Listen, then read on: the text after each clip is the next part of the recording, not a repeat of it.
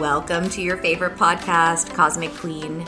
Get ready to discover soulful selling and marketing strategies. Learn how to stop overthinking everything by reprogramming your subconscious mind. And finally, level up your business, your income, and your success. Yes, girl, it is all happening right now. So grab your earbuds, light up your manifestation candle. It is time to hack the quantum field, create success that defies logic, and let out your inner alpha. Let's go ahead and get started. So, today we'll be talking about one of my favorite topics as a subconscious success coach. Try saying that like five times fast. And I feel like I say that every single week. But of course, these are all my favorite topics. If not, I would not be podcasting about them and creating episodes around them. But this topic is one that is near and dear to my heart because it is something that I was so bad about and that I spent so long doing. And I have stopped doing it as much and I've gotten so much better, had so much more awareness about it. So if you know me, you can probably guess what it is by now, or maybe not, because maybe I've gotten good enough at avoiding it that you're like, wow, I had no idea. But my friend, it is self sabotage self sabotage. It is, as one coach famously told me, I said, you know, I'm just waiting for the other shoe to drop. She said, Gaby, you are the other shoe. And I was, I was chronically the other shoe. So today we're going to be talking about self sabotage, what it is, why our subconscious mind loves it, why we do it, how can we not do it, what is going on. And I'll be sharing some of the self sabotage patterns that I see as most common in the work that I do. So, my friend, if you have ever felt like you have taken two steps forward and three steps back, that is self sabotage.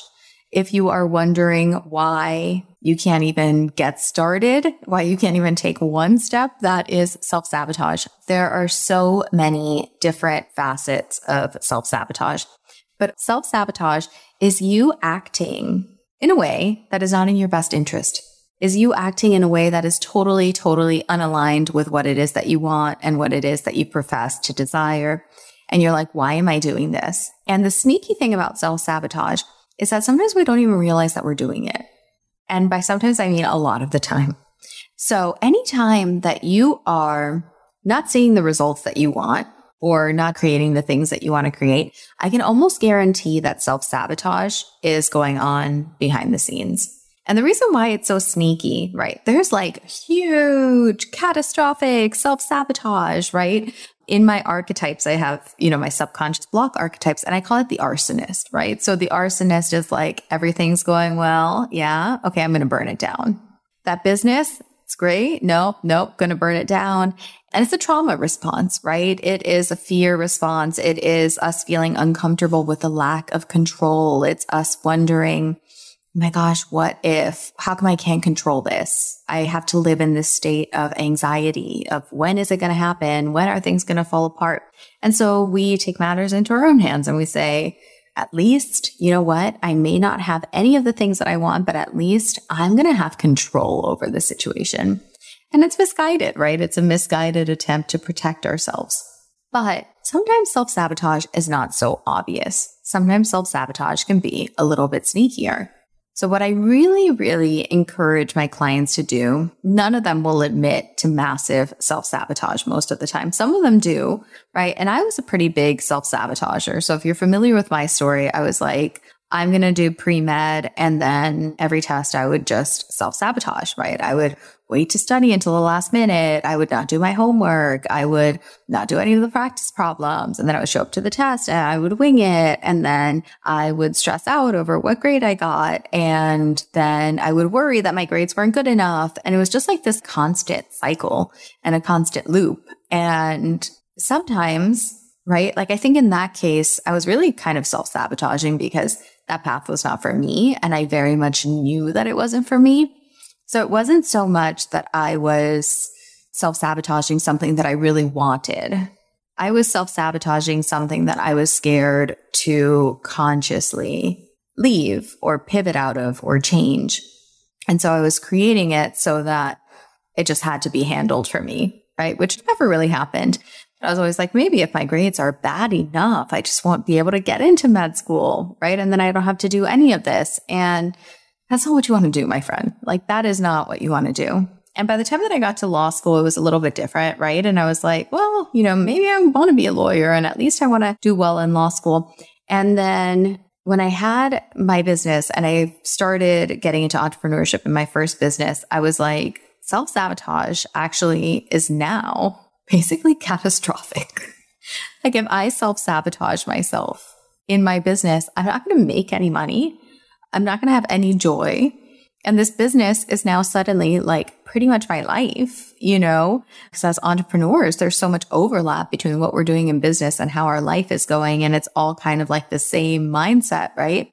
And I was just like, wow. And then when I transitioned into coaching and doing RTT and doing subconscious stuff, it was like so much like what I just knew in my core that I wanted to do. And everything was so in alignment and was just like, this is exactly what I'm supposed to be doing. This is my path. And at that point, I was like, I can't self sabotage anymore. And I felt the same with my husband, you know? Because we don't just self sabotage in business. We definitely do it in love. We do it in our relationships. We do it just across the board. But I remember meeting my husband and just being like, I've been such a relationship self sabotager before. And when I met my husband, I was like, I actually can't self sabotage this. Like, I'm not going to let myself do it because this is actually a really, really good relationship with a really, really good person. And I'm not going to let this happen. And I was just adamant about resisting the self sabotage. And then here's where I want you to have this awareness, right? Is like, yes, I was not doing catastrophic self sabotage to things, right? I was not destroying this relationship, but there's still like little actions and inactions that we take that still show up as self sabotage. So that might look like so simple. It might just be picking a fight with somebody. It might just be convincing yourself that this person doesn't actually like you.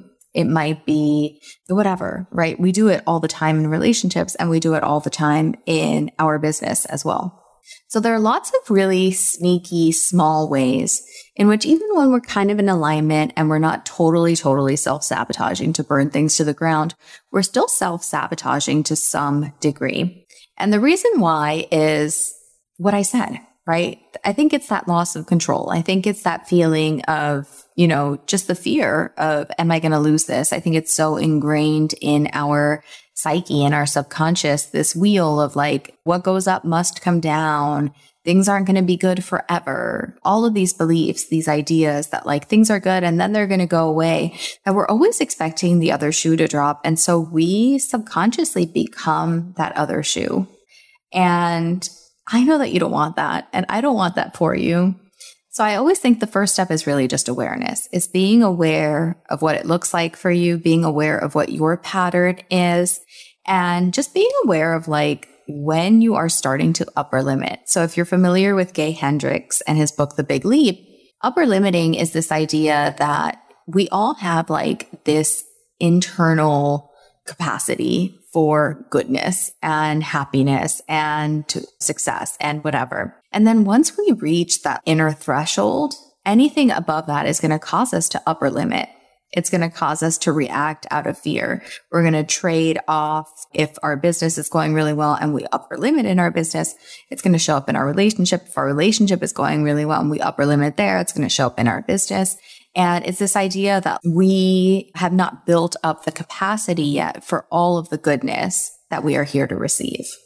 That we still have these internal limits to how much we can have.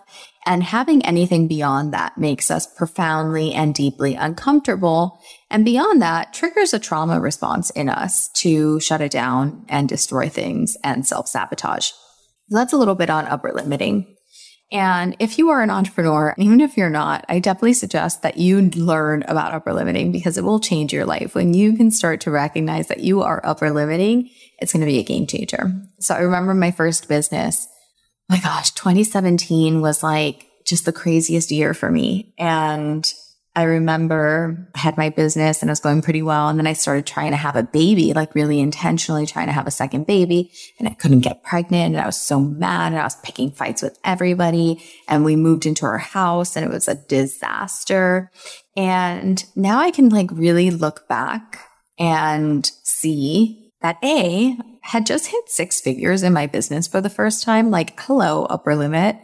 Number two, we had just bought a house. Like, hello, upper limit right? It was like so many big things that really, really pushed my capacity for like how much good stuff I could hold and how much I could be content with it and all of these bigger things. And I had not done that internal work. And so it showed up as just disaster, right? I remember I got a trademark infringement for some print that I had that said like country girl. And someone's like, First of all, I'm like a Miami Cuban girl. Like the irony of it being a print of cowboy boots with the words country girl is like not lost on me. I'm like, that is like the epitome of self sabotage. but I do love me some country music and I'm frustrated country singer. So it actually kind of makes sense when you know me. But I remember getting that trademark infringement. I resolved it with the person. He was like so nice. But it was still like all of these, oh my God, freak out, freak out, freak out. And yeah, and I was just like, I can't live like this, you know? And once I discovered upper limiting and understood that, I was like, well, this makes total and complete sense. So number one awareness that you need to have is what an upper limit is. And when you are approaching one and when you have hit one, it's usually when you hit some kind of milestone that you've never had before you know, or when things start to get really, really good beyond a point that you've had before. And it's basically like anything that triggers unfamiliarity because unfamiliarity is like so uncomfortable for our brain. And our brain is just like, I don't know what to do with the uncomfortableness. I'm going to self sabotage. So besides having upper limit, besides understanding upper limits and being familiar with them, we also want to get clear on like what our unique flavor of self sabotage is. Because like I was saying, there are some people that are like of the burn it down variety and not everybody's like that, right? For some people, it's a little more subtle. Some people do one certain thing all the time. And we'll talk about the different types that I see and you can see which one resonates with you the most. So number one is what I call the wing clipper. So the wing clipper loves to clip her own wings. So you might be a wing clipper if you're doing great and then suddenly you stall. There's lots of stopping and starting. This is like the epitome of that, you know, two steps forward, three steps back, constantly going back and forth between you're either like going super hard and hustling and then intense periods of resting, right? So AKA burning out and the wing clipper, that might be your way of clipping your wings, right? I know a lot of people will intentionally sometimes push themselves too far because sometimes burnout is like a love language to perfectionists. Burnout is like that time when perfectionists, it's like, well, you have no choice now. Now you have to take a break. Now you're sick or now you're exhausted. Now you can't even keep your eyes open, whatever. And it's like helping comfort that little child that doesn't feel like she can take a break, that keeps feels like she has to keep performing or keep showing up or keep working, right? The other one is the shiny object chaser. And I see this one a lot, and I don't want you to confuse it with being a manifesting generator. because sometimes they look the same, right? So if you are someone who is a manifesting generator, multi passionate, whatever, we want to build an umbrella so that you feel like you can always expand within that umbrella and you never have to really go outside of it too much. But if you are the shiny object chaser, I see this one a lot. And so people will be on track and everything's going really well. And then they'll just totally, totally derail their progress to start something new and shiny. So system overhauls are a big symptom of shiny object chasers. Things are going really well. And then they're like, you know what? I really need an entire system overhaul. I need to get on Kajabi or I need to whatever. Right. And then that doesn't go well. And then it's a whole thing and it's constantly recreating the wheel and wasting precious time and wasting precious momentum. Another symptom of being the shiny object chaser might be that you are always looking outside of yourself for answers that you should be getting from within. So there's a lack of self trust that keeps you chasing shiny objects. So you're doing something, you're working with someone, you're doing a program that's going really, really well. And then you think to yourself, all right, I'm going to do another one. I'm going to work with somebody else and you jump to another person and then you jump to something else and you're getting these little momentary highs that start going away faster and faster and faster. And at the same time, you're learning this strategy, you're learning that strategy, you're working with this person, this person's telling you to do this, somebody else is telling you to do that. And we end up wasting so much momentum when we get into that space. The best thing that you can do is trust yourself, right? Is not chase the shiny objects, is allow yourself to recognize when am I chasing a shiny object and when is this actually a really, really smart pivot? When is this actually a really necessary move? The third type is the procrastinator. And this is like very, very obvious self sabotage pattern. But one of the things that's interesting is procrastination can come up at the beginning. It can show up as inaction. Maybe you've been saying, I want to launch this program or I want to do this thing and you're not doing it. But the procrastinator can also show up down the road. And it's not as obvious because it's not exactly inaction, but it is going to look like you not doing the big scary thing that is going to be the thing that moves the needle forward. So when we start feeling tired, when we start feeling depleted, when we start feeling that energetic burnout, like we've got so many energy leaks and energy is just like pouring right out of you. You're taking a nap. You're watching Netflix. Nothing is helping. What are you putting off that you are scared of? And what I find too is that for me as a procrastinator, this is my, one of my self sabotage patterns for sure is that I get into the space of indecisiveness. And when something feels really big, what I'll do is as someone who's like a very good prioritizer and very efficient and I love to make good use of my time. I will fill my time with lots of tasks, all the things that I need to do, right? Quote unquote.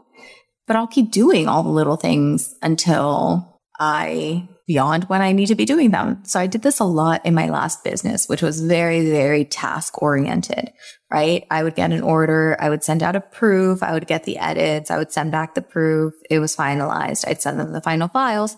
So I could spend all day doing that. I could spend all day emailing back and forth. I could spend all day doing these things. And then I never had to do the big scary things. I never had to really do the things that were going to grow my business. I never had to show up and do marketing. I never had to launch the website that I always was planning on launching. I never had to do any of these things, right? I was able to just live in this little task space, which is really nice and gives you that hit, right? That brain hit, but it doesn't move the needle forward. And now what I find too is that in this business, it's harder, right? It's harder to procrastinate at that level because the tasks are generally bigger, more creative, right? It's launching, it's selling. But what I find is that it's not so much that I'll procrastinate by doing other tasks, but that so many of the behaviors that I don't really enjoy are procrastination, like shopping, online shopping, right? Dining out a lot. I find that I'll do these things and it's usually when I'm procrastinating on something big. So when I find myself in that space where I'm seeking these like empty thrills, right? I immediately have that self awareness and I'm like, oh gosh, I'm scrolling my phone, right? I'm scrolling Instagram. I am online shopping. I am searching for some elusive thing online that I'm never going to find or that I don't even need, that I don't even want, right? And why? And why? And usually it's because I'm procrastinating on something, something big. And sometimes it's not even so much that it's scary, but that a decision is required one way or another, right? Like whether it's the day that I'm going to start the program or what the program is actually going to be or whatever, right? There's some level of decision. And that to me, as someone who's a little bit commitment phobic and who doesn't like to be tied down to plans and all of these things, sometimes can cause me like some inner turmoil, you know? And that's like the perfect segue into my next self sabotage, the fourth type, which is the commitment phobe. And for me, I'm not like a full on commitment phobe. Sometimes this commitment phobe also shares some traits with, in my archetypes, what I call the free bird. But there's almost like for commitment phobes and free birds, too much detachment from the outcome. So it's like lots of beliefs of like, oh, everything's just out of my control anyway. So, you know, no matter what I do, it doesn't really matter. I'm just going to let it flow. And underneath that flow is actually fear, right? Is actually fear of like, what if I actually try? What if I actually commit to this thing? I'm going to have to sacrifice my time. I'm going to have to sacrifice my freedom. I'm going to have to sacrifice something that my brain does not want to sacrifice. And a lot of the time, what we're sacrificing is actually just ego.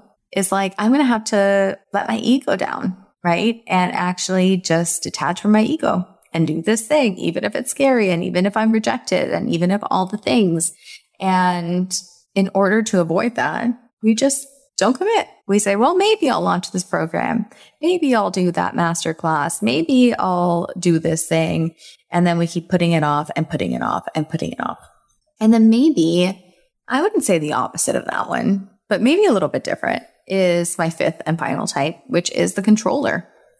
So the controller is a really interesting one. And I love the controller because, oh my God, speaking as a controller, we will not realize at all that we're doing it.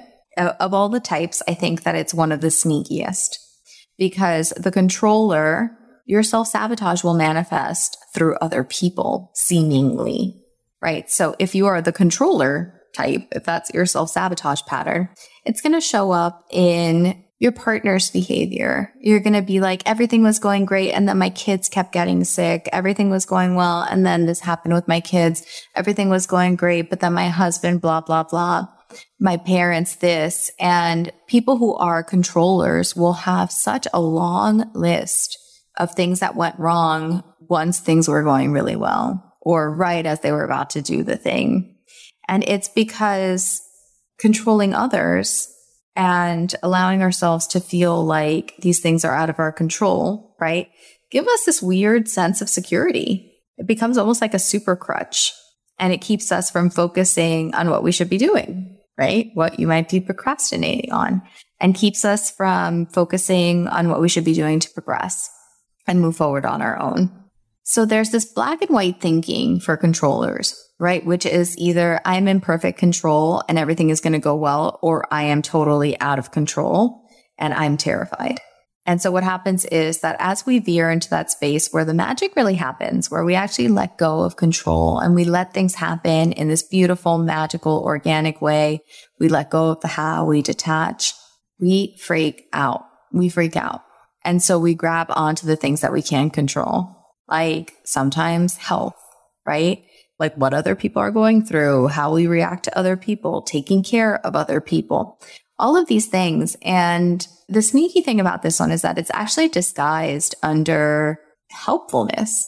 I don't think anybody who is the controller nine times out of 10, they're not doing it maliciously they're doing it because they think that it's really helpful. They think that they're loving people, myself included, right? I have all of these, but we do it. We think that we're helping people, right? And we think that we're caring. And what we're actually doing sometimes is kind of like running away from our own reality and what we actually should be doing and what we actually want to be doing.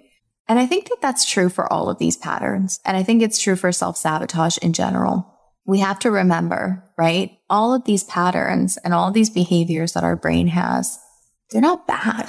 Like sometimes we assign bad the attribute of it being bad, right? And we categorize them. They're actually not bad. They are loving behaviors that our brain has created to protect us. And so the more that we can approach it from this place of love and be like, I get it. I get you trying to protect me, right? I get you, but I'm still going to do this. I still really want to do this. And I want to do it for the right reasons. I want to do it because it's aligned. I want to do it because it's for me. I want to do it because I'm ready to live. I'm ready to be present. I'm ready to let go of control. And when we can get into that space, it really is so magical. And it becomes so easy for our brain to let go once it knows that our soul, that our heart is actually in charge. So let yourself lead from that place. Let yourself lean into that inner knowing let yourself have the spaciousness to actually hear that inner voice. And what you're going to create from that place is so magical. If you loved this episode, I guarantee you are going to love hanging out with me. So come over to my Facebook group, Ready for More Change Your Thoughts, Transform Your Life, and let's keep this party going.